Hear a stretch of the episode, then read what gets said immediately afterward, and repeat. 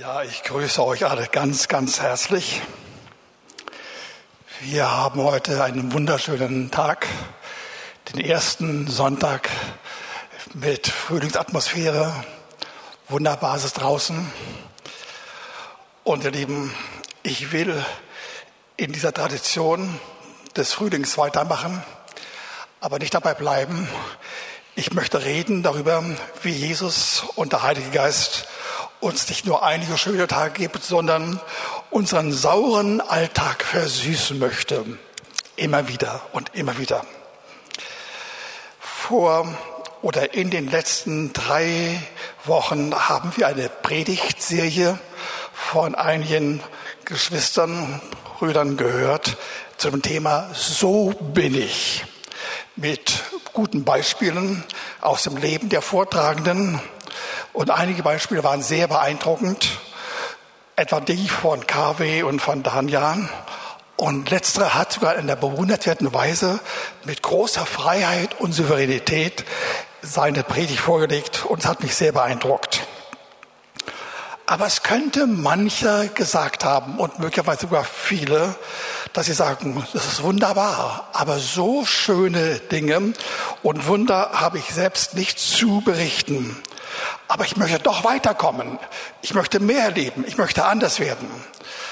Dann, wenn es der Fall ist, kann ich dir nur sagen, dann rede weiter und erkläre, das war gestern, vielleicht sogar noch heute, aber ab jetzt will ich anders werden. Ich will nicht bei dem bleiben, was ich kenne von mir. Ich will wirklich weiterkommen. Ich brauche wirkliche, echte, überzeugende Veränderungen. Du sagst, das geht nicht. Lass dir sagen, das Wort Gottes sagt das. Und der Autor des Wortes, Gott selbst, hat gesagt, ich will, dass du dich verändern kannst und ich werde das meine dafür tun, dass das wirklich geht. Und ihr Lieben, wir haben in der letzten Zeit meinerseits durch drei Kurzpredigten, Kurzpredigten wegen der Tatsache, dass wir unter den, Verhältnissen von Corona leben, habe ich versucht herauszustellen, dass das Wort Gottes keineswegs nur von dem leidigen Thema Sünde redet. Das tut es auch. Aber es gibt neben dieser aktuellen Sünde, neben der Sünde, die wir so immer wieder bei uns erleben, gibt es noch andere Formen von Sünden. Jenseits von Tatsünden, auch jenseits von einzelnen Gedankensünden, auch von Beziehungsabbrüchen. Ich rede von einem Dasein, das darunter ununterbrochen wirksam ist. Und dafür brauchen wir Gnade und Vergebung. Nicht nur Gnade und Vergebung wegen der Tatsünden, sondern wir brauchen vom Herrn eine neue Denkweise, eine neue Art zu leben, zu reagieren. Und davon will ich reden. Dass wir mit dem Herrn, der wegen unserer Sünde und wegen des alten Lebens auf diese Erde kam, vom Vater gesandt wurde und dann kam, um zu sterben und dabei unsere Sünde auf sich zu nehmen. Das kennen wir alle. Das ist glorreich, das ist fantastisch, das ist wunderbar. Aber unsere Lebenswirklichkeit ist noch damit nicht vollständig beschrieben, ihr Lieben. Da gibt es einige Dinge mehr im Alltag, die wir uns unbedingt uns ansehen müssen. Das Wort Gottes sagt uns nachdrücklich, dass es neben der aktuellen Schuld auch noch etwas anderes gibt. Eine Prägung aus dem Untergrund unseres Lebens, heraus aus der körperlichen Tiefe. Hört ihr? Aus der körperlichen Tiefe unseres Daseins aus unserer Person heraus, mit negativen Einwirkungen und Kräften in uns und aus unserer Umgebung heraus, die von uns übernommen worden sind und dann unsere Natur geworden sind. Und ihr Lieben, davon redet interessanterweise das Wort Gottes mehr als die aktuelle Sünde. Und das müssen wir uns anschauen. Ich fange mit zwei Zitaten an aus Jakobus Kapitel 4, Kapitel 1. 4, 1 bis 2a. Woher kommen die Kämpfe und die Streitigkeiten unter euch? Habt ihr schon mal gefragt? Wo kommen die einfach her? Wo kommen die her? Kommen sie nicht von den Lüsten, die in euren Gliedern streiten? Ihr seid begehrlich und ihr habt es nicht. Ihr mordet. Ich denke, es war keiner unter uns, der gemordet hat. weil wer weiß, was wir mit Gedanken schon alles angerichtet haben. Das geht in die ähnliche Richtung. Ihr mordet und neidet und könnt es doch nicht erlangen. Ihr streitet und kämpft und doch habt ihr es nicht. Ihr habt es nicht. Wir haben es nicht. Jakobus 1, Verse 13 bis 15. Niemand sage, wenn er versucht wird, ich werde von Gott versucht, denn Gott kann nicht versucht werden zum Bösen und er selbst versucht auch niemand, sondern jeder Einzelne wird versucht. Hört, jeder Einzelne wird versucht, wenn er von seiner eigenen Begierde gereizt und gelockt wird, danach wenn die Begierde empfangen hat, gebiert sie die Sünde. Hört bitte, danach, danach, erst kommt die Lust, erst kommt die Begierde und sie reizt uns und sie lockt uns. Wenn wir Ja sagen, dazu empfangen, ihr Lieben, dann kommt die Sünde zustande. Wenn sie aber vollendet ist, gebiert sie den Tod. Paulus sagt es noch deutlicher. Und zwar zu einer Zeit, als er bereits bekehrt war, aber bestimmte Kräfte des Heiligen Geistes noch nicht kannte, weil man nachweislich das erkennen kann aus dem Worte Gottes. Darum lesen wir Römer 7, Vers 14. Denn wir wissen, nicht nur der Paulus, sondern auch einige Mitchristen. Wir wissen, dass das Gesetz geistlich ist. Hört ihr? Ist wirklich geistlich. Ich aber bin unter die Sünde verkauft. Und anschließend Vers 18. Denn ich weiß, dass in meinem Fleisch nichts Gutes wohnt. Hört, was für eine fundamentale Aussage. Er ist bekehrt hat den Herrn angenommen, hat ewiges Leben. Aber er sagt, dennoch in meinem Fleisch, in meiner Person, in meinem Körper gibt es nichts Gutes, nichts Gutes. Das Wollen ist zwar vorhanden, aber das Vollbringen des Guten nicht. Er redet von sich selbst, wirklich von sich selbst, zu einem Zeitpunkt, als er eine glanzvolle, großartige Bekehrung erlebt hatte und Menschen in Mengen äh, angesprochen hatte, Pharisäer und alle anderen Gesetzestreuen und hat ihm gesagt, sie brauchen Jesus. Aber er kannte damals etwas noch nicht. Hören wir weiter. Wiederum von Paulus selbst. Ich, elender Mensch, wer wird mich erlösen von diesem Todesleib? Erlöst war er schon, aber der Leib. Ich danke Gott durch Jesus Christus, unseren Herrn, so diene ich selbst mit dem Gesetz Gottes, aber mit dem Fleisch der Gesetz, nein, nochmal, so, so diene ich selbst mit dem Gesetz Gottes, aber mit dem Fleisch dem Gesetz der Sünde. Und noch viel intensiver und deutlicher äh, sagt das äh, Paulus in 1. Korinther 3, Vers 1 bis 3. Er redet von seinen lieben Brüdern. Meine lieben Brüder,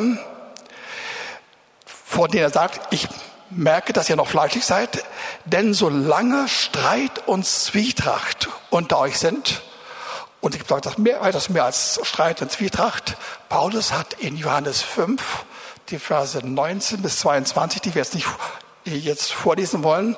Ich habe es bereits erwähnt in den letzten Predigten. Da gibt es eine Menge von bestimmten Verhaltensweisen, ungute Normen, Gewohnheiten, Regungen, die dem Herrn nicht gefallen. Also er sagt, ihr seid fleischlich, denn solange Streit und Zwietracht noch unter euch sind, da seid ihr da nicht fleischlich nach der Menschenweise. Habt ihr gehört? Er sagt dann, seid ihr da nicht fleischlich nach der Menschenweise? Wir würden doch sagen, okay, das sind wir alle, so ist es nur einmal. Aber lass dir sagen, vom Worte Gottes bist du zwar Mensch, aber nicht fleischlich im menschlichen Sinne, dass du genau das andere tust, was die anderen tun. Wir sollen das nicht von uns behaupten. Sagt das Wort Gottes nicht. Ich gebe zu, das ist wohl die Lebenswirklichkeit bei vielen, überhaupt bei allen, die den Heiligen Geist noch gar nicht kennen. Auch bei jenen, die wiedergeboren sind, ewiges Leben haben, Vergebung der Sünde haben, der Tatsünden, aber den bestimmten Untergrund von manchen immer wieder vorhandenen Regungen negativer Art, den konnten, den können sie nicht beherrschen. Aber ihr Lieben, wir haben den Heiligen Geist. Und dadurch, ihr Lieben, können wir mehr als das Gute wollen. Wir können das Gute auch tun. Du kannst sagen, ich habe den Heiligen Geist in mir, wenn ich ihn eingeladen habe. Und damit kann ich Gutes tun und Gutes wollen. Und wie das Gutes tun aussieht, das will ich euch ein wenig erklären. In Römer 8, Römer 2, in Römer 8, 1 heißt es, so gibt es nun keine Verurteilung, nicht eine, wie ich mehrfach herausgestellt habe, nicht einen. Jesus hat unsere Tatsünde auf sich genommen.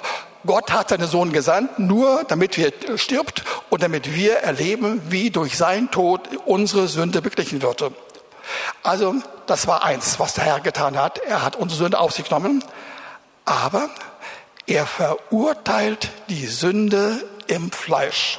Das lesen wir in Römer 8, Vers 3, dass er uns insgesamt als Person erlöst hat, aber was die Sünde im Fleisch anlangt, die hat er nur verurteilt.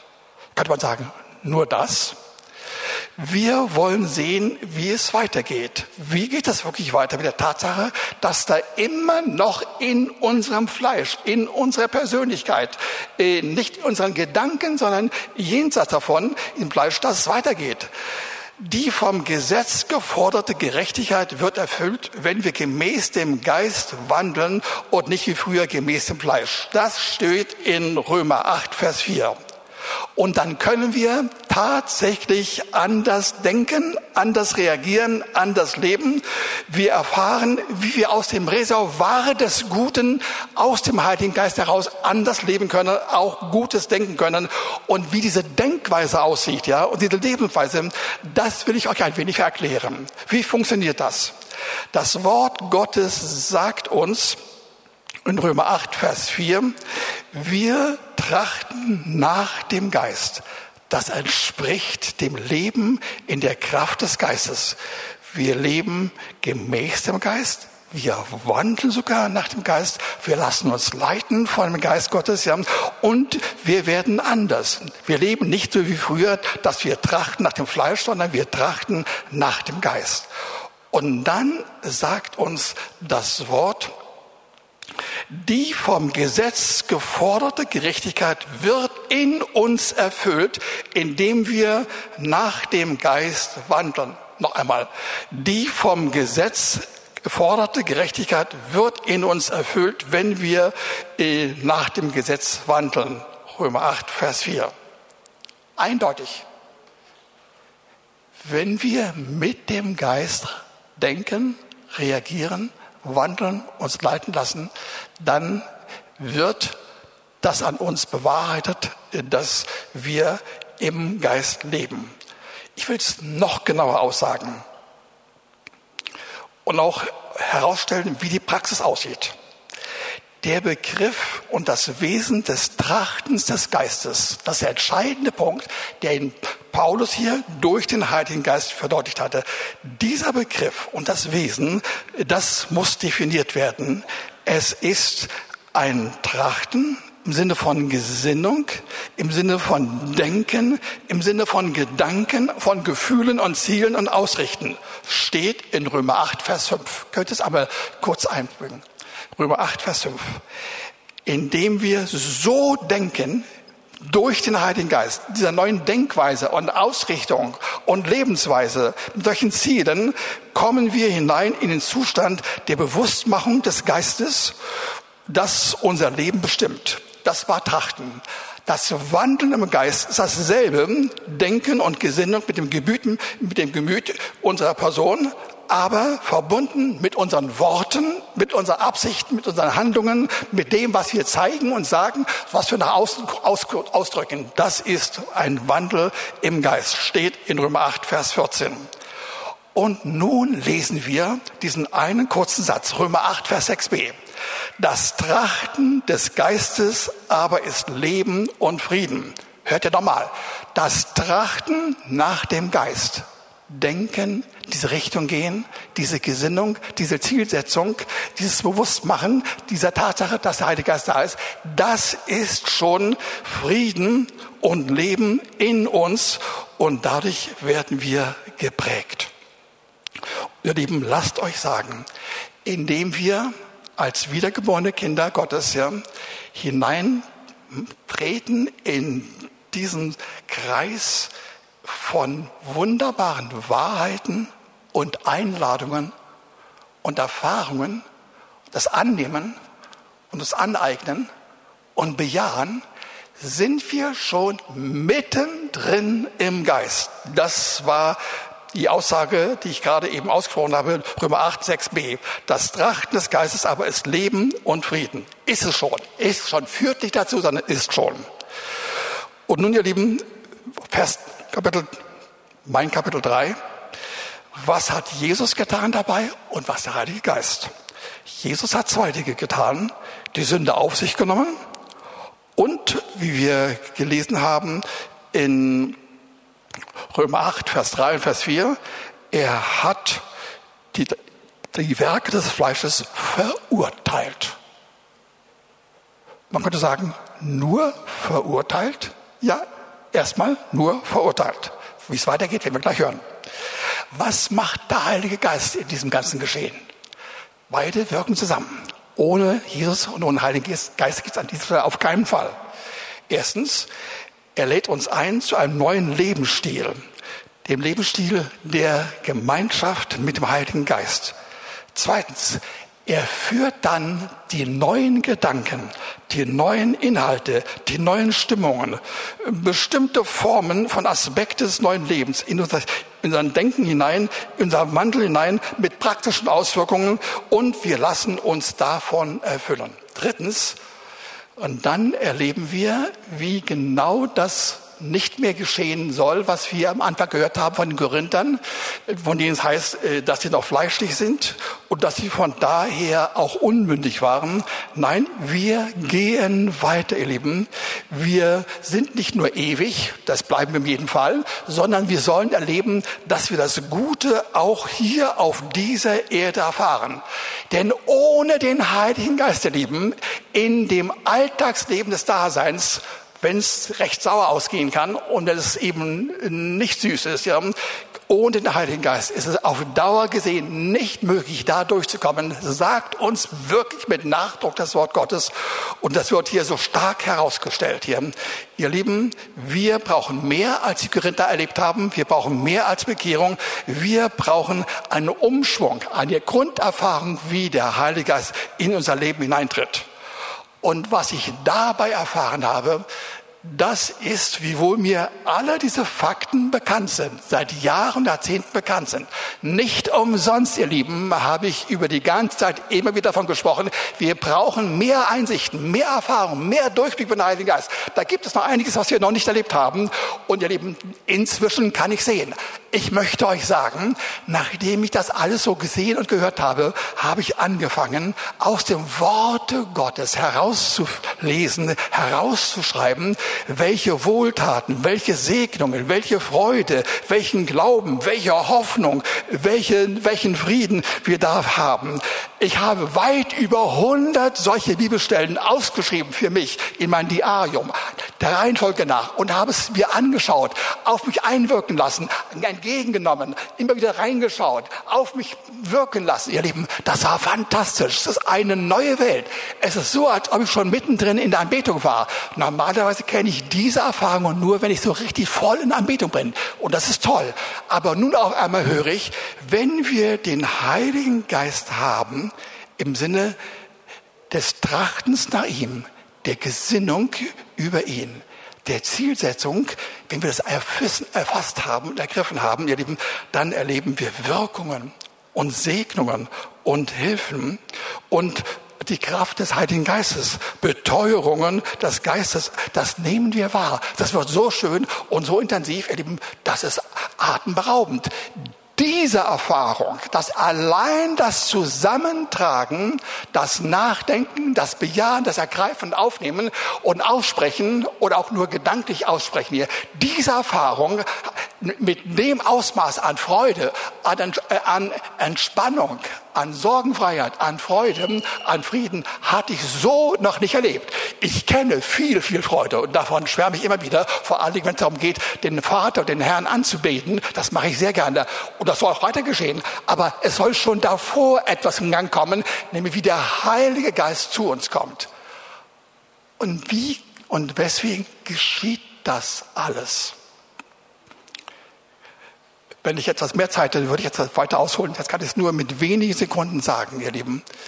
Der Heilige Geist wird von Jesus ausgesandt mit dem Vater, damit er hier auf dieser Erde, während wir hier auf der Erde im Diesseits leben und agieren und Schwierigkeiten haben, uns helfen will.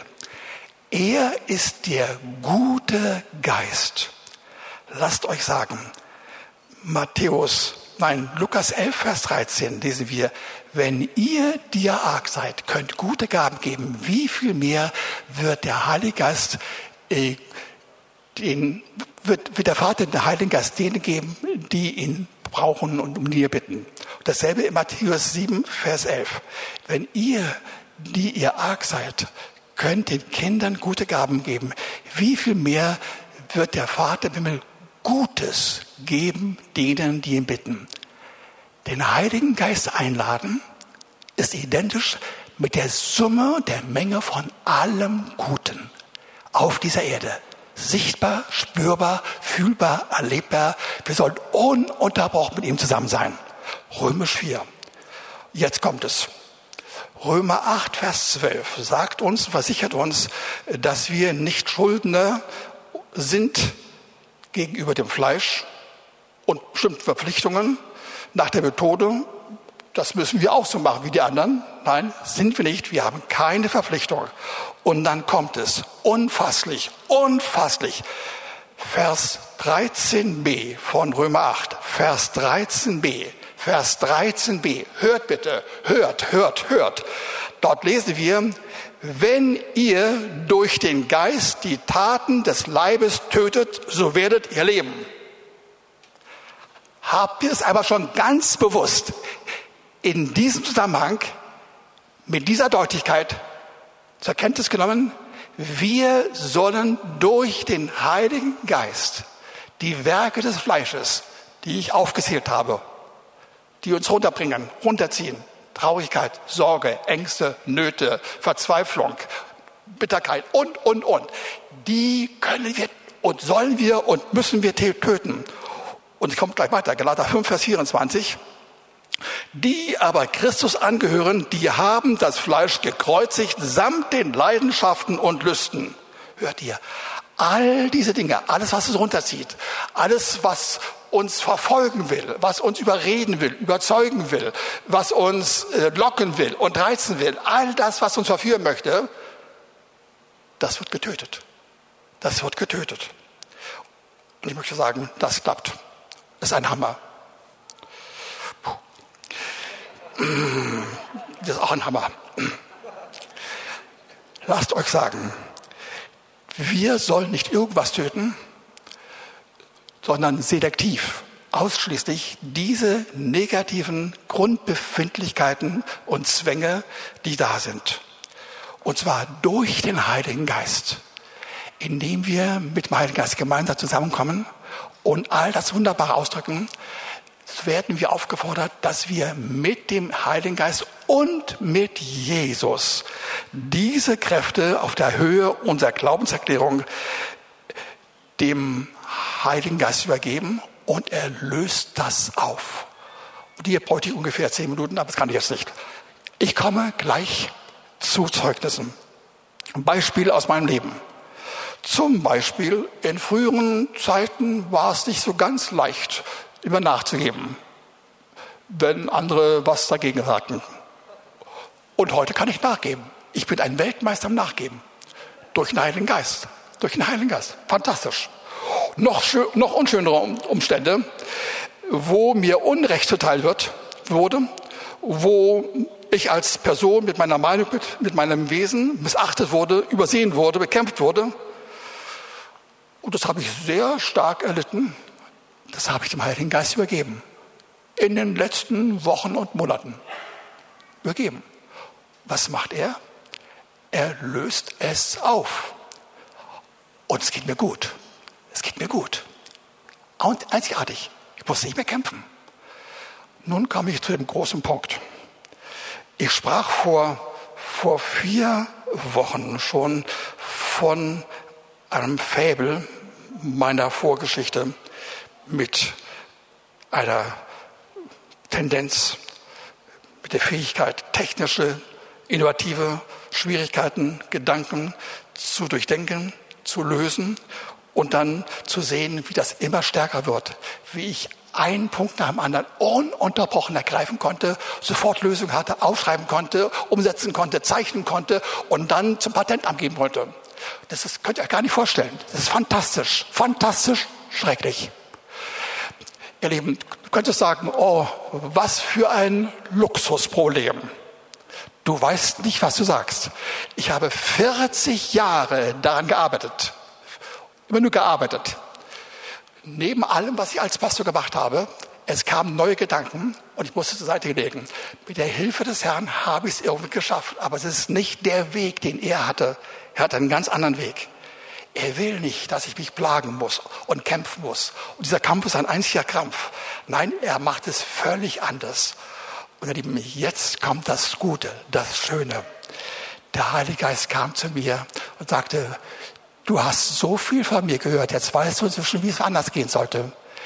Ich will, dass du gar nicht erst kämpfst und ringst darum, auch nicht, dass du bestimmte Gedanken, die in der Tat letztlich von mir kommen, aufgreifst und dann durchsetzt und dann den Herrn bittest, nun Herr, bitte sorge dafür, dass ich diese Lösungen auch wirklich gut hinkriegen kann und anmelden kann beim Patentamt. Ich möchte euch sagen, ich habe vor vier Wochen einen Patentdeckel aufgemacht, den ich nicht kannte. Äh, und ich war erstaunt, was ich da alles gefunden habe. Ein, mein Patent, das ich gar nicht gesehen hatte, was ich vor Jahren erlebt habe. Ich muss mich kurz fassen. Ich möchte euch sagen, wie viel? Noch zehn Sekunden. Dann kann ich nur in meinen Bemühungen ging es alles etwas kürzer. Ich kann nur sagen, ähm, das stimmt, was Jesus sagte in Lukas 14, 33. So kann keiner von euch mein Jünger sein, der nicht ihm sagt allem, was er hat. Und in dieses Abenteuer hat er mich hineingeführt. Und ich kenne den Frieden und die Freude und den Genuss und die Lust und wie das weitergeht. Das kann ich leider heute nicht bringen. Aber ich segne euch. Ich, gleich sagen, ich möchte euch sagen, es ist fantastisch, mit diesem Herrn zusammen zu sein. Amen. Das Amen steht für Gebet. Amen. Amen.